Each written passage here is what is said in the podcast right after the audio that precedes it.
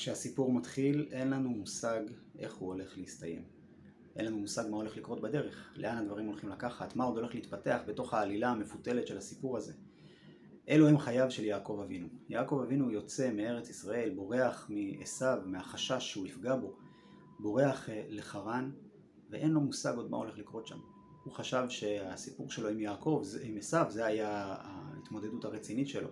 אבל כשהוא מגיע לחרן, הוא מגלה שההתמודדות היא הרבה יותר מורכבת, ויש לו את לבן, ויש לו את הצורך להצליח גם לבנות את הבית שלו ואת המשפחה שלו, ואחרי שהוא מצליח לעשות את כל זה, הוא גם מתחתן, ונולדים לו ילדים, והוא עובד קשה, הוא מצליח לברוח ללבן ולחזור חזרה לארץ ישראל, הוא חושב שבזה, אוקיי, סוף סוף הגעתי למקום, אבל פה עוד מצפה לו המפגש עם עשיו, וגם את המפגש הזה הוא מצליח לעבור בשלום. גם אחרי המפגש עם עשיו, הוא חושב לעצמו, זהו, ועכשיו אני יכול לשבת בשקט.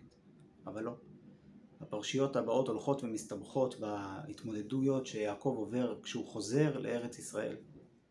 ובתוך כל התהליכים הארוכים האלה, בתוך כל המורכבויות, בתוך התסבוכות שיעקב עובר בתוך העולם, יעקב כל הזמן זוכר דבר אחד חשוב. הוא כל הזמן זוכר שהקדוש ברוך הוא מנהל את העולם. יעקב היה בקלות יכול להתייאש ולומר, כבר עברתי כל כך הרבה. ואנחנו שומעים בהמשך הפרשות את הצליל הזה אצל יעקב, של הרבה, המון התמודדויות שהוא עבר לתוך העולם.